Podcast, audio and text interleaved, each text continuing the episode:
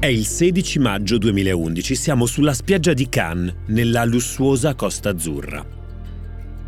La casa di produzione cinematografica Red Granite Pictures ha organizzato un party per il lancio del progetto di un nuovo film, chiamato The Wolf of Wall Street.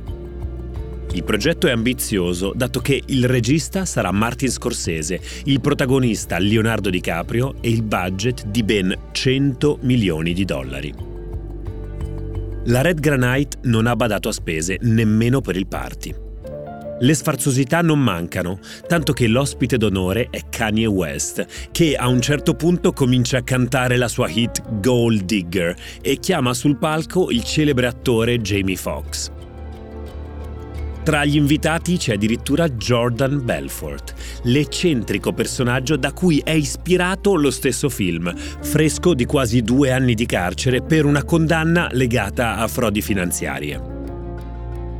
Jordan Belfort è il Wolf of Wall Street, è una figura leggendaria della finanza americana, è stato un truffatore seriale che è riuscito a fare una montagna di soldi grazie alle penny stock. Le penny stock sono queste azioni di aziende semibollite che lui vendeva agli investitori americani ignari come se fossero oro e soprattutto con delle commissioni altissime.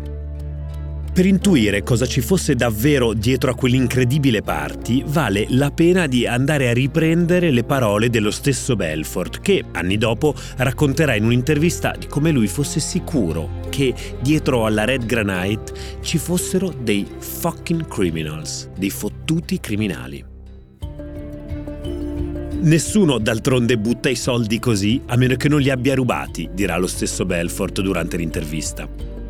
Parliamo di una persona che di truffatori se ne intende, ma persino lui non poteva immaginare quale capolavoro criminale si nascondesse dietro la Red Granite ed i suoi soci, tra cui figura Riza Aziz, figliastro del primo ministro malese Najib Razak, ma soprattutto Jho Low, una sorta di grande Gatsby di origini cinesi. Ed è proprio nell'Estremo Oriente che comincia la nostra vera storia. Una storia legata a doppio filo con il cuore pulsante del capitalismo occidentale e i cui collegamenti con il mondo dello spettacolo rappresentano solo il risvolto più tragicomico. Parliamo di una delle truffe più controverse e incredibili del nuovo millennio, lo scandalo del 1 Malaysia Development Berhad, più noto come 1MDB. Io sono Riccardo Haupt. E io sono Raffaele Coriglione. Questo è Mele Marce, il podcast originale di Spotify prodotto da Will Media e scritto da I Diavoli, che racconta l'ascesa e la caduta di incredibili start-up, mitologici unicorni, manager visionari e carismatici founder che dopo aver toccato il cielo con un dito sono crollati fino a venire processati da quello stesso sistema che gli aveva permesso di emergere.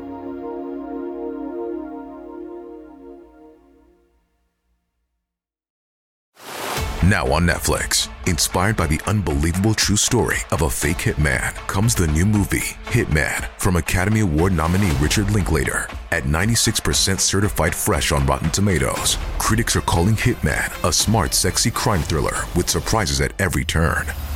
Starring Glenn Powell and Adria Arjona, Hitman. Now playing on Netflix and in select theaters. Rated R.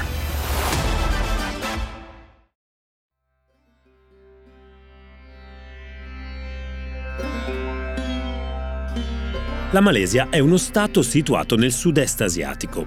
È poco più grande dell'Italia ed incastonato tra la Thailandia e l'Indonesia. È particolarmente famosa, tra l'altro, per gli amanti dei motori, dato che ogni anno vi si svolge il Gran Premio di MotoGP e, fino al 2017, anche una delle gare di Formula 1.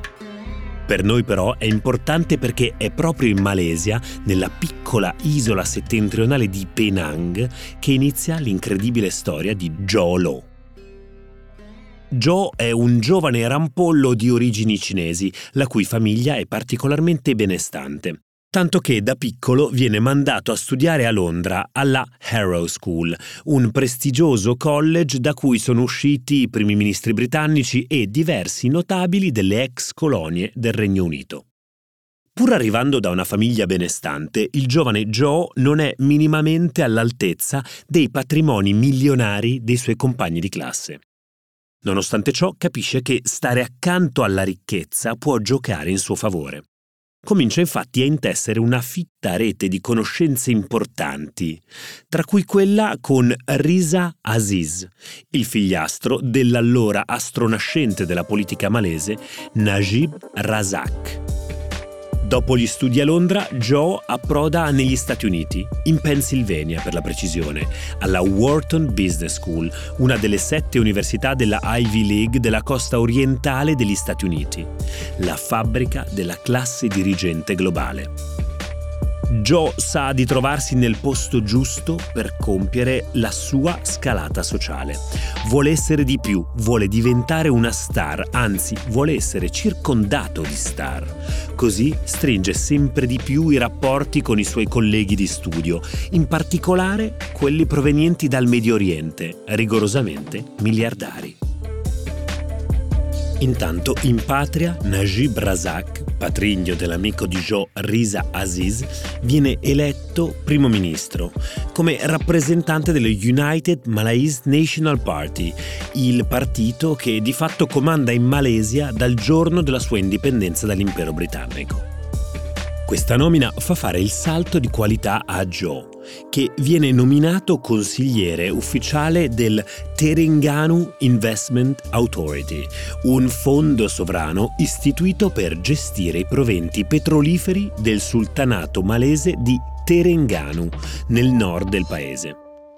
Jho capisce che la vita che vuole è in Occidente, ma la sua grande chance deve giocarsela in casa, con i fondi sovrani. I fondi sovrani sono società di gestione i cui beneficiari non sono i singoli sottoscrittori, ma l'intera collettività di un paese. Un fondo sovrano, quando è che è veramente utile? Quando reinveste queste eccedenze all'interno del paese per creare delle infrastrutture, mentre molti altri fondi sovrani hanno delle funzioni totalmente speculative. Se pensiamo ai fondi mediorientali che vanno a investire ovunque e vanno a riciclare le proprie eccedenze su tutti i mercati, in primis negli Stati Uniti. Un esempio fulgido addirittura a Milano, dove il fondo del Qatar è proprietario di tutta Piazza Gaolenti e quindi del Bosco Verticale. Ma è solo l'inizio della scalata di Jho. Nell'aprile del 2009, infatti, lo stesso primo ministro malese Razak decide di trasformare il fondo in qualcosa di più ambizioso. Su suggerimento dello stesso Jho, Razak crea la 1 Malaysia Development Berhad, 1MDB. L'obiettivo ufficiale del fondo è raggiungere lo sviluppo del paese attraverso partnership con entità internazionali e investimenti diretti da parte di investitori esteri. Un'occasione, insomma, per far crescere e prosperare l'intero paese. O almeno questo è il modo in cui viene presentato. Jho Low però non ha un ruolo ufficiale nel fondo 1MDB. Questo però non gli impedisce di far leva su tutto il network di contatti che si è costruito negli anni di studio nel mondo anglosassone. La Malesia non è un paese esportatore di materie prime e quindi il fondo sovrano appena creato ha bisogno di essere rimpolpato da capitali esteri per crescere. Jho comincia così a tessere relazioni con fondi di investimento in tutto il mondo e in particolare in Arabia Saudita. Sigla così una joint venture con la Petro Saudi International, fondo saudita con sede nel Regno Unito. Jho Low capisce però che c'è bisogno dell'endorsement di una grande banca d'affari per far compiere il vero salto di qualità al suo fondo, a 1MDB, e si dà il caso che il momento sia quello giusto. Il mondo della finanza è infatti uscito con le ossa rotte dalla grande crisi del 2008. More has been completely wiped out. It was the worst day on Wall Street since the crash of 1987. Ma non tutto il mondo. L'Asia, infatti, è rimasta in piedi perché il suo sistema non era ancora iperfinanziarizzato. Il continente, infatti, non solo non ha sofferto né la crisi dei subprime né quella del debito sovrano, ma è addirittura in crescita vertiginosa grazie alla globalizzazione. In questa fase gli Stati Uniti guardano ancora di buon occhio all'Estremo Oriente e Obama promuove il cosiddetto piano Pivot to Asia per intensificare l'interscambio commerciale con tutti quei paesi asiatici emergenti che non sono ancora sotto l'influenza cinese. La Malesia è uno di questi. La geopolitica offre un assist strepitoso a Jho Low. Le banche si muovono massicciamente in Asia perché l'Asia rappresenta un'opportunità enorme, soprattutto rappresenta un mercato vergine molto simile a quello che era l'Europa 20-30 anni prima. Quindi poca regolamentazione e un mercato curioso e soprattutto un mercato che deve indebitarsi. Goldman Sachs, una delle banche d'affari più importanti del mondo, in quegli anni è stata nell'occhio del ciclone ed è stata poi salvata dalla crisi grazie ad un massiccio intervento dello Stato americano e dei suoi contribuenti. Com'è naturale, dopo il crollo di Goldman Sachs, la popolarità delle banche è ai minimi storici e le strade di New York sono scosse dal movimento di Occupy Wall Street. Fare affari in America e in Europa per le banche d'affari è diventato molto più difficile e la tensione è alle stelle. In questo scenario Goldman Sachs punta forte sul continente asiatico, dove si possono scovare nuove occasioni per fare profitti e dove lo scarso grado di regolamentazione finanziaria aumenta ulteriormente i vantaggi, un po' come nell'Europa degli anni 70 e 80. Ed è così che Jho Low incontra Goldman Sachs. La sintonia è immediata. La banca d'affari non ha bisogno di presentazioni, è la banca delle porte girevoli ed è ovunque. I suoi ex dipendenti sono sparsi tra le cariche più prestigiose della pubblica amministrazione di tutto il pianeta. E all'opposto i civil servant annoiati che vogliono monetizzare il loro prestigio pubblico trovano sempre un posto alla Goldman. È il classico colpo di fulmine fra una banca di investimento e la grande balena, ossia un cliente che potenzialmente potrà portare tanti ma tanti soldi. E in quel caso la banca non fa neanche una grandissima due diligence, perché rappresenta un fondo sovrano, Jho Low, quindi rappresenta uno Stato, non ha bisogno, nessuno deve controllare niente. Dopo il colpo di fulmine con Jho Low, Goldman Sachs inizia a emettere bond malesi per i propri investitori e iniziano così ad arrivare i primi miliardi di dollari nelle casse di 1MDB. Questi soldi servono per essere investiti in scuole, strade e ospedali per i cittadini malesiani, come inizialmente promesso. Vengono così messi in piedi grandi cantieri con il logo della 1MDB, che promette di far diventare la Malesia un posto migliore. O almeno questo è quello che vogliono far credere alla popolazione. Perché gli uomini dietro al fondo sovrano cominciano in realtà a cambiare repentinamente il proprio stile di vita. Il primo ministro malese Razak e la sua consorte Rosma Mansour cominciano a comprare yacht milionari, gioielli sgargianti e quadri di Monet e Picasso. Durante gli incontri diplomatici, il primo ministro e sua moglie ostentano così tanto lusso da far sorgere ben più di un dubbio sulla natura di tale sfrenata ricchezza. E Jho Low non è da meno. Gira per il mondo su un jet privato, compra decine di mobili lussuosi negli Stati Uniti e organizza feste da budget milionari. Tutti e tre hanno in comune un debole per lo sfarzo e l'appariscenza. Se da una parte Razak si compra consenso politico, dall'altra Low raggiunge lo standard di vita da milionario che ha sempre sognato. Intanto, dall'altra parte del globo, Jho Low continua a essere visto dai banker newyorkesi come una billion dollar whale, un cliente balena, pieno di miliardi che spende in casinò, locali notturni, gallerie d'arte e case di lusso, che nel mentre è diventato un vero e proprio re delle notti newyorkesi, o almeno glielo lasciano credere tutte le celebrities che lo circondano e passano del tempo con lui. Dietro lauti compensi, certo. As a lot of you in this room know, I like to plan my evenings and make sure that I always go to the best parties. Jho Low è in effetti un uomo a cui piace spendere in qualsiasi cosa gli passi per la testa. Regala preziosissime e rarissime locandine d'epoca dei film di Federico Fellini a Martin Scorsese. Compra quadri di Jean-Michel Basquiat e Lucio Fontana da Christie's e nel 2012 festeggia il suo compleanno con un mega party a Las Vegas in cui si esibisce Britney Spears e tra gli invitati compaiono ospiti famosi come Jamie Foxx, Paris Hilton e soprattutto Leonardo DiCaprio. In poco tempo Jho Low si è trasformato in una sorta di nuovo Grande Gatsby orientale. Jho Low con i primi soldi che fa compra quello che non ha mai avuto, ossia essere il più figo nella stanza. E come lo fa? Pagando queste grandi società che organizzano feste, che riempiono i locali, no? Quindi lui compra la compagnia delle celebrities.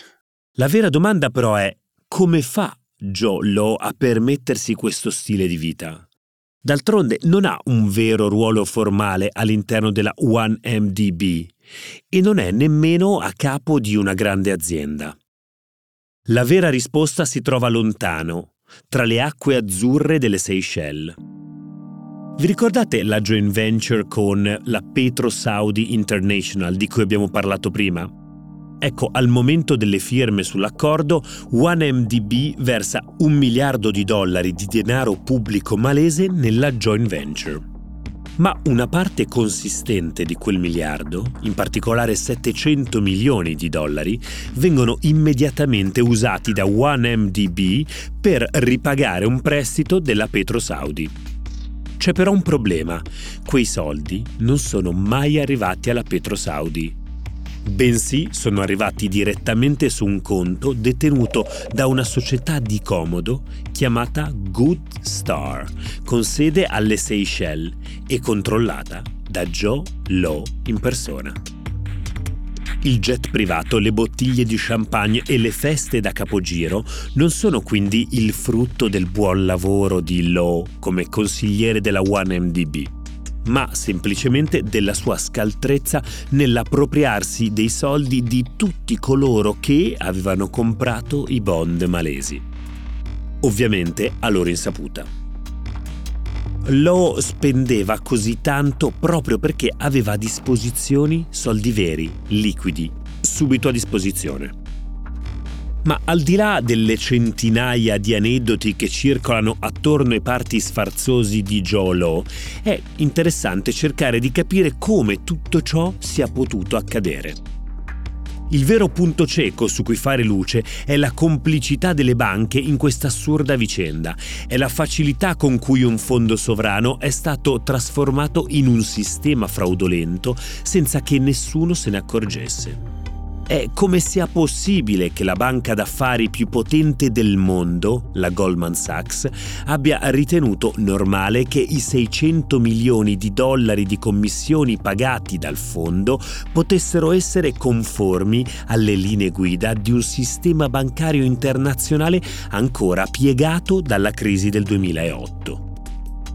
A non accorgersi di nulla, in particolare, o almeno così sembrerebbe, sono stati i vertici della stessa Goldman, quando il banker Tim Leissner gli portava commissioni da $600 milioni estratte da un fondo sovrano di un paese ancora in via di sviluppo. A non accorgersi di nulla è stato anche il fisco americano, quando da remoti paradisi fiscali arrivavano milioni e milioni di dollari sul conto di Jho Low, pronti per essere spesi in appartamenti che affacciavano direttamente su Park Avenue. A non accorgersi di nulla sono stati i revisori dei conti che certificavano i bilanci di 1MDB. quando gira tutto questo cash nessuno si fa domande, perché fa comodo a tutti chiudere un occhio, anzi tutti e due gli occhi, e non accorgersi che dietro a questo vorticoso girare di capitali c'è un sistema fraudolento. Nel 2013, nelle sale di tutto il mondo, esce il film The Wolf of Wall Street, ed è proprio la casa cinematografica che lo ha prodotto, la Red Granite di Riza Aziz, che comincia a far saltare la copertura di Jho Low. Il film è stato un successo, tanto da portare a un incasso di $392 milioni. La pellicola macina premi e riconoscimenti, tra cui 5 nomination agli Oscar. Leonardo DiCaprio, che nel film interpreta lo stravagante truffatore Jordan Belfort, è al settimo cielo, tanto che alla premiazione ai Golden Globes ringrazia personalmente Jho Low e Riza Aziz per aver creduto in lui. Thank you to the entire production team, Joey, Riz and Joe. Thank you for being not only collaborators but taking a risk on this movie. Nessuno, infatti, in prima battuta aveva davvero creduto al film di DiCaprio e Scorsese, a parte la Red Granite, che era stata l'unica casa di produzione a mettere sul piatto i $100 milioni per realizzare la pellicola.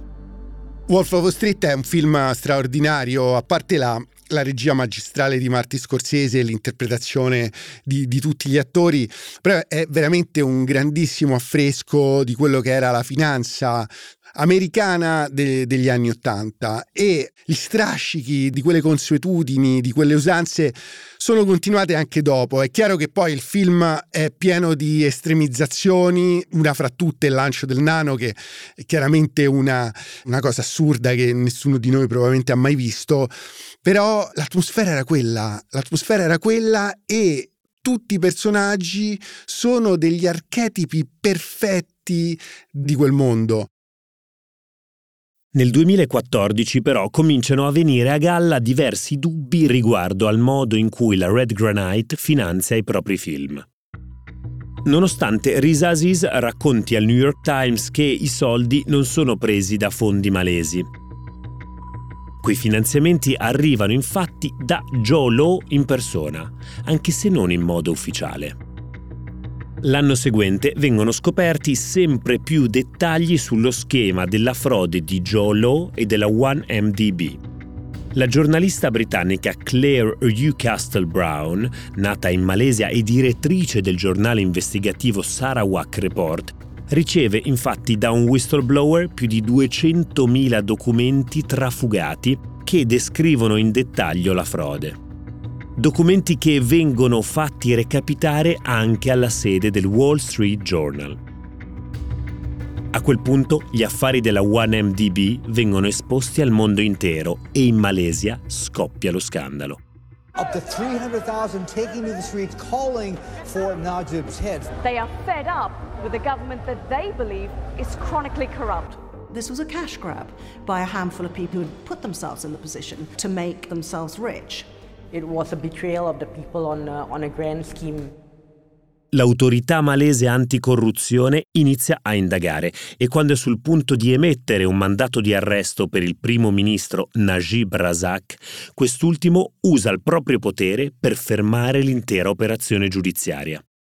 Fa licenziare il procuratore generale malese che aveva condotto le indagini e costringe alle dimissioni il vice primo ministro e altri 4 ministri che avevano osato sollevare dubbi sul fondo. Lo scandalo però ormai è troppo grande e troppo ramificato intorno al globo per essere sotterrato con qualche licenziamento. Nel 2006 interviene infatti l'FBI, che attiva l'unità anticleptocrazia, ossia quella specializzata in termini legati alla corruzione politica di intere entità governative. Today, the Department of Justice has filed a civil complaint seeking to forfeit and recover more than $1 billion in assets associated with an international conspiracy to launder funds stolen from 1 Malaysia Development Berhad, or 1MDB. A questo punto gli uomini della 1MDB vengono messi sotto torchio. Le proprietà milionarie di Jho Low vengono sequestrate, così come quelle di Riza Aziz.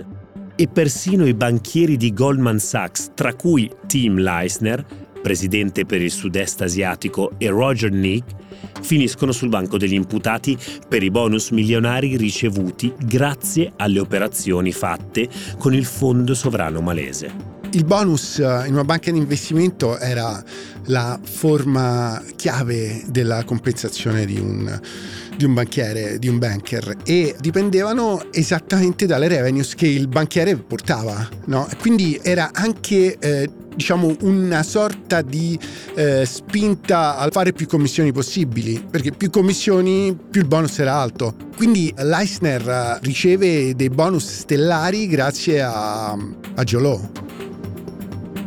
Bersagliato dal clamore pubblico dello scandalo, il sistema giudiziario americano reagisce col pendo duro. Peccato però che all'origine di questa storia sia stato quello stesso sistema ad aver consentito la costruzione di sofisticati meccanismi di riciclaggio che permettevano di raccogliere soldi dall'ambigua provenienza. Capitali sporchi schermati da shell companies nei soliti paradisi fiscali. Cliente balena, grande Gatsby americano, immane truffatore, ma in fondo Jho Low non ha fatto altro che inserirsi nelle pieghe di un sistema fallato, nelle zone grigie della finanza internazionale, costituite ad hoc per accogliere capitali di dubbia trasparenza. Jho Low oggi è un latitante da circa 6 anni. Per molto tempo è circolata la voce sul fatto che si muovesse in acque internazionali a bordo dell'Equanimity, la barca da 80 metri comprata per $250 milioni subito dopo che i primi bond malesi erano stati emessi. Ma dopo la serie di sequestri di beni, l'ipotesi più accreditata è che si trovi in Cina, tenuto come una sorta di ostaggio prezioso in attesa di essere scambiato o sacrificato per una buona contropartita. Nel frattempo Goldman Sachs ha subito le conseguenze per la sua negligenza. La banca d'affari ha infatti pagato una multa di $3 miliardi e i banchieri coinvolti nelle operazioni fraudolente sono ancora in attesa di sentenza. Le banche accumulano sempre delle riserve da utilizzare in questi casi. E anche se il pagamento sembra enorme, perché 3 miliardi sono tantissimi soldi, non è una vera e propria ammissione di colpevolezza, però le banche di investimento in casi come questo pagano. Najib Razak è stato condannato a 12 anni da scontare in una prigione malese con l'accusa di essersi appropriato indebitamente di decine di milioni di dollari. Inoltre, il suo partito è stato sconfitto alle elezioni dopo 61 anni di regno incontrastato. Anche la Red Granite ha dovuto pagare un'ammenda di $60 milioni negli Stati Uniti e di $100 milioni in Malesia. Il fondatore, Riza Aziz, è riuscito tuttavia a evitare il carcere, mentre The Wolf of Wall Street è entrato senza dubbio nell'Olimpo delle pellicole di culto del nuovo millennio. Una circostanza che, se ci pensate, ha dell'incredibile. Un film che racconta di una gigantesca truffa è stato prodotto con i soldi di un'altra gigantesca truffa. Unfortunately, sadly, tragically, a number of corrupt 1MDB officials treated this public trust as a personal bank account. Con i colpevoli che hanno pagato e la giustizia che ha trionfato, sembrerebbe di assistere in questo caso ad un lieto fine. La realtà però è diversa, perché nulla è cambiato davvero. I protagonisti di questa vicenda verranno liquidati, ancora una volta, come mele marce di un sistema che altrimenti funzionerebbe perfettamente. Ma le pene esemplari e le multe miliardarie rischiano di essere soltanto degli anestetici per l'opinione pubblica, mentre il sistema, con i suoi coni d'ombra, rimane in realtà del tutto immutato. I paradisi fiscali che straripano di capitali di ogni genere, dal narcotraffico alle armi, passando per giganteschi evasori internazionali. Le piattaforme fiscali in cui circolano flussi di denaro illeciti. E infine gli Stati Uniti come porto sicuro per i portafogli di oligarchi e cleptocrati. Tutto, a suo modo, continua a esistere e resistere e modellare la realtà finanziaria che ci circonda.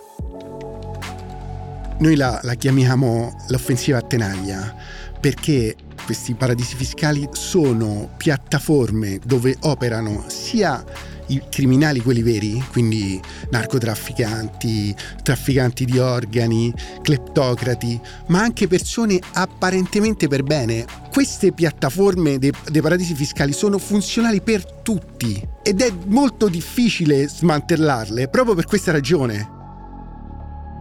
Sembrerebbe che l'importante sia lasciare che questi ingranaggi continuino a funzionare nell'ombra. Jho Low sarebbe potuto andare avanti per anni, decenni forse, se la sua fatale attrazione per la celebrità non lo avesse messo sotto i riflettori di inquirenti e giornalisti investigativi, accelerando la sua rovina. 1MDB alla fine è crollato a causa della megalomania di un singolo. Se non fosse stato così, probabilmente il sistema lo avrebbe continuato a proteggere, tollerare e sfruttare. I fondi sovrani, del resto, hanno un ruolo chiave negli assetti geopolitici. I paesi del Golfo, come l'Arabia Saudita, da anni barattano petrolio ed energia con i big data e le tecnologie più avanzate. In questo senso si può dire che i fondi sovrani siano tra i più grandi azionisti della Silicon Valley. Lo zoom in mediatico sulla truffa del 1MDB quindi rischia di distogliere l'attenzione rispetto agli intricatissimi intrecci che attraversano la finanza globalizzata. Al contrario, uno zoom out su questa storia ci consente di provare a decifrare i rapporti di potere contemporanei e fare luce su come si muovono i flussi di capitale che modellano la nostra società. E quindi la vita di miliardi di persone.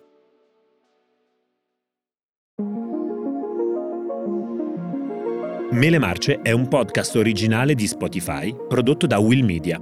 Cura editoriale Riccardo Bassetto. Autori Riccardo Haupt, Raffaele Coriglione e I Diavoli. Editor Adriano Masci.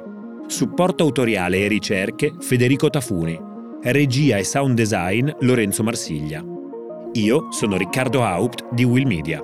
Per Spotify, Head of Studios Eduardo Alonso, Executive Producer Jacopo Penzo, Partner Manager Olimpia Manzoni, Editorial Laura Gomez Exposito, Marketing Esther Gazzano, Arianna Dell'Era e Ginevra Caprino, Head of Communications Monica Landonio.